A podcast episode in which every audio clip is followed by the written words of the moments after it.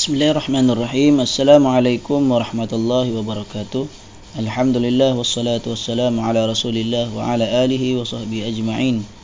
Insyaallah hari ini kita sambung lagi kitab Masailu fi Talabil Ilmi wa Aqsamihi yang diterjemahkan dengan judul Ilmu Jenis dan Kedudukannya. Kemarin kita telah pun uh, membacakan beberapa uh, ilmu yang yang sunat dipelajari. Uh, ada juga yang uh, yang makruh uh, dalam ilmu hadis yang berkaitan dengan hadis.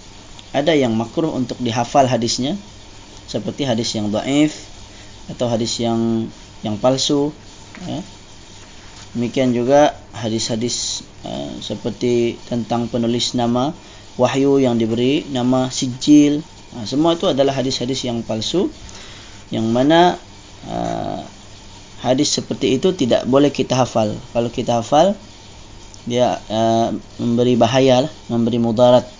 Kerana ditakuti uh, ingatan kita uh, ketika mana kita terlupa uh, akhirnya kita pun teringat bahawa ataupun kita menyangka hadis itu sahih. Padahal hadis itu tidak tidak sahih kecuali bagi mereka yang ahli atau mereka yang memang tugasnya untuk menyampaikan hadis-hadis yang tidak sahih okay? untuk menjelaskan untuk memberi peringatan maka orang yang begini bolehlah dia menghafal dengan bertujuan untuk memberitahu orang bahawa hadis tersebut adalah hadis yang tidak sahih.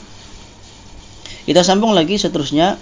Kata Imam Az-Zahabi wa qismun yahrumu hifdhu mutunihi. Ada pula hadis-hadis yang haram untuk dihafal Okay, ada hadis yang haram. Yang sebelum ni tadi uh, yang makruh ha yang makruh. Uh, hadis yang yang makruh. Sebab hadisnya terlalu dhaif terlalu lemah. Uh, okey ataupun uh, uh, ke, sampai kepada peringkat palsu lah. Hadis yang palsu. Tapi ini lebih teruk lagi. Bukan sekadar makruh tapi haram. Uh, kata Imam Az-Zahabi seterusnya ada jenis yang mana matan hadis ha, apa dia haram untuk di untuk dihafal. Ke hadis araqil khayl wal jamal al awraq. Seperti hadis tentang peluh kuda dan unta putih. Ha okey jam peluh kuda. Sebab hadis ni apa? Sebab hadis ni hadis peluh kuda ni ataupun unta putih ni yang ni kalau tidak silap saya hadis ni adalah berkaitan dengan uh, konon-kononnya Allah uh, apa menciptakan uh, Nur Muhammad uh, daripada puluh kuda. Uh, Okey. Jadi ini uh, tidak tidak benar. Ini hadis yang palsu yang berkaitan dengan penciptaan. Maka sebab itu hadis ini lebih-lebih lagi haram untuk dihafal. Jangan sekali-kali kita kalau terjumpa hadis ini tidak perlu hafal, bukan tidak perlu jangan sekali-kali kita hafal kerana hadis ini adalah hadis yang yang sangat berbahaya kepada akidah, merosakkan akidah kerana membawa kepada fahaman tajsim dan juga tashbih. Kecuali ya, kecuali bagi mereka yang memang bidangnya untuk membongkar untuk menyampaikan kepada manusia kepada orang-orang uh, kepada masyarakat tentang hadis tersebut adalah hadis yang yang memang tidak sahih. Wa hadhihi الأكذوبات التي وضعت في الصفات فلا ينبغي للمرء أن ينطق بها وإن تقوى للتحذير منها ini adalah dusta-dusta yang direka berhubung dengan sifat-sifat Allah. Okay, hadis tentang puluh kuda dan juga unta putih ini ada adalah berkaitan dengan sifat Allah tetapi tidak sahih. Okay, tidak tidak sahih, dusta ha, yang dihubungkan dengan sifat Allah. Justru tidak seharusnya bagi seseorang untuk menuturkannya. Ya. La yang bagi lil mar'i ayantiqa biha. Jangan seseorang bercakap tentang hadis ini. Ya. Walaupun untuk mengingatkan orang lain tentang kepalsuannya.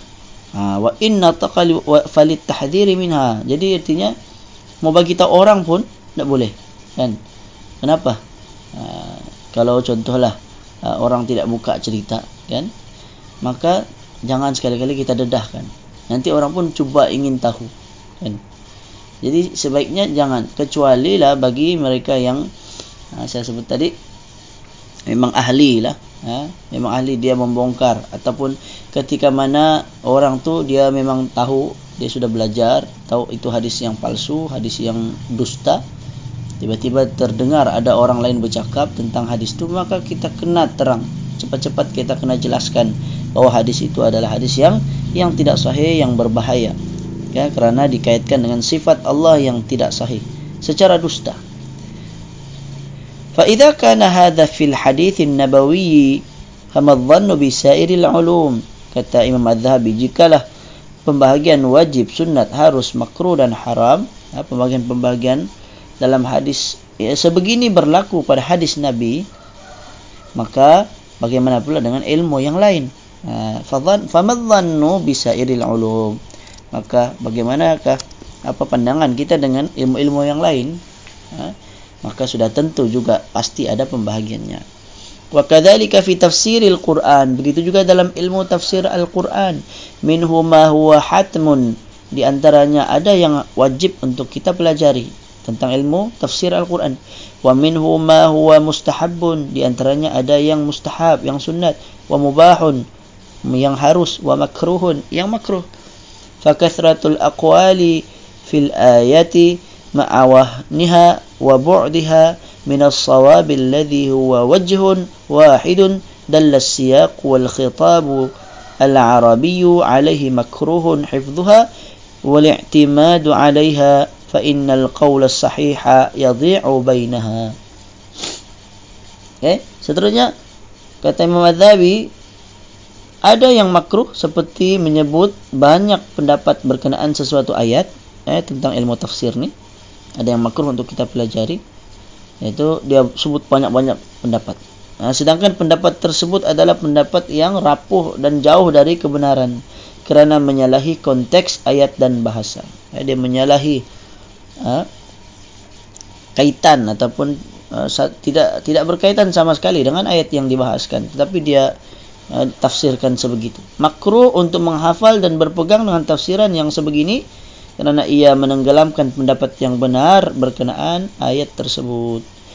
Wal muharramu dan juga ada yang haram untuk dipelajari tentang tafsir al-Quran. Hifdzu tafsiril qaramitati wal ismailiyati wa falasifatil mutasawwifah. Ha?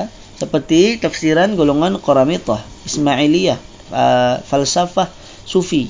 Ha? falsafah mutasawwif. Ini orang-orang sufi ya, falsafah. Alladhi harrafu kitab Allah yang mana mereka menyelewengkan kitab Allah Al-Quran.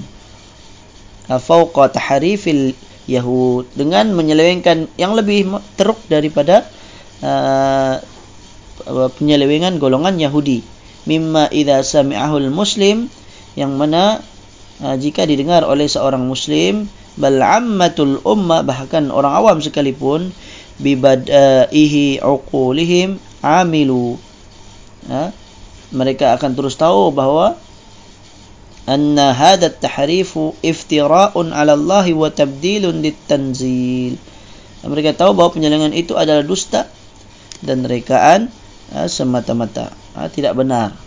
Ha, mereka ha, ber, apa, menyebut tentang Allah yang tidak ada yang tidak benar yang tidak berkaitan. Dzikra amthilati dhalika fa innahu min am min asmaji al-batil. Saya tidak mengharuskan kata uh, Imam Az-Zabi saya tidak mengharuskan untuk contohnya dinyatakan di sini kerana ianya terlalu keji. Jadi dia mau bagi contoh Imam Azhabi kata untuk tafsiran golongan apa tadi mutasawwif ya, golongan uh, falsafah golongan Ismailiyah golongan Qaramita yang haram untuk dihafal tentang tafsirannya dan contohnya dia tidak bawa. Kenapa? Kerana terlalu jelek, terlalu buruk sehingga tidak tidak mampu untuk di dibawa uh, contohnya. Uh, sangat sangat uh, tidak selayaknya untuk disebutlah. Hadha babun wasi'un jiddan yahtaju ilaihi at-talibu liyat'aba fiha fima huwa al-haq. Ini adalah merupakan bab yang sangat luas, maka penuntut ilmu hanya perlu berpenat dalam menuntut yang benar sahaja. waliyahruba mimma huwa mahdul ifki alladhi huwa zaghlu eh? Serta melarikan diri daripada uh, dusta uh, pio pio ni dusta yang terlalu lah ya.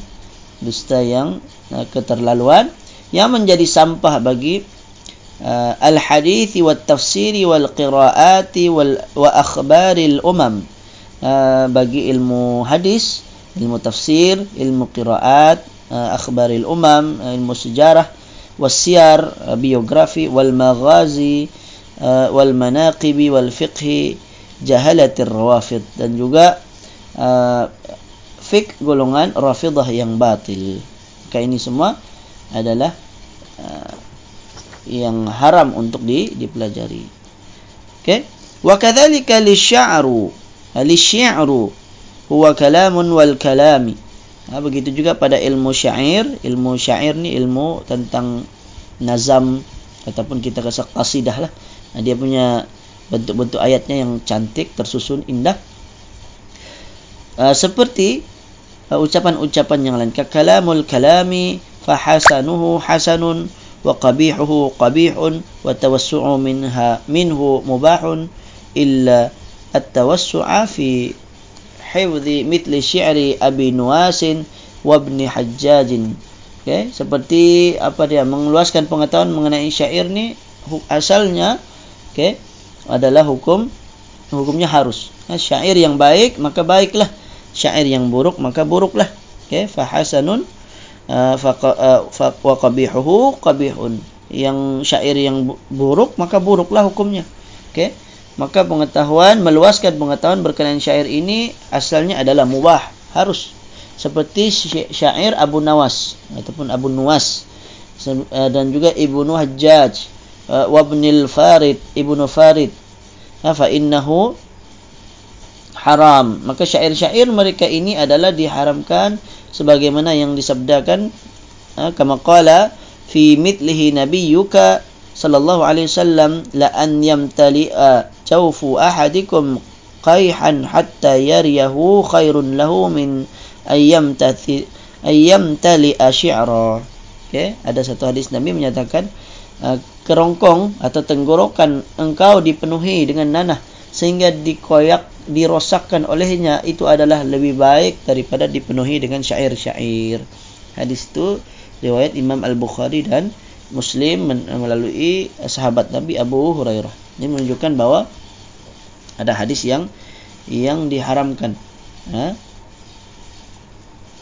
Oh tadi kata Imam Madhabi meluaskan pengetahuan mengenai syair asalnya adalah harus kecuali apa kecuali syair Abu Nawas, Ibnu Hajjaj dan Ibnu Farid yang mana syair mereka ini adalah haram lah. Okey. Syair mereka ini adalah adalah haram kerana mereka ni ha, kita sebut kita tengok Ibnu Hajjaj dalam nota kaki dia sebut bahawa dia adalah Husain bin Ahmad bin Al-Hajjaj penyair pada zaman Abbasiyah yang mana hidupnya dalam kelalaian dan kelucahan. Syair-syairnya menggambarkan kehidupan maka Allah pun membinasakannya pada tahun 391 Hijrah. Okey, kemudian Ibnu Farid ini adalah Umar bin Ali dikenali sebagai Ibnu Farid. Uh, penulis menyebutnya uh, bahawa dia adalah merupakan penganut pentism. Ya. Sebagaimana yang dibuktikan di dalam syair-syairnya. Kemudian contohnya ada di dalam biografi dalam kitab Lisanul Mizan. Jadi tidak dibawakan contohlah.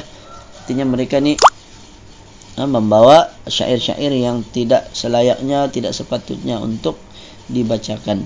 Okay, saya kira cukup dahulu oleh kerana terlalu panjang. InsyaAllah kita akan sambung lagi uh, pada minggu hadapan. Uh, jadi uh, mudah-mudahan ada manfaat lah sedikit. InsyaAllah kita akan sambung lagi. Aku luqawli hadha wa astaghfirullahaladzim li walakum wa sallallahu ala nabiyina Muhammad wa ala alihi wa sahbihi wa barakasallam. Assalamualaikum warahmatullahi wabarakatuh.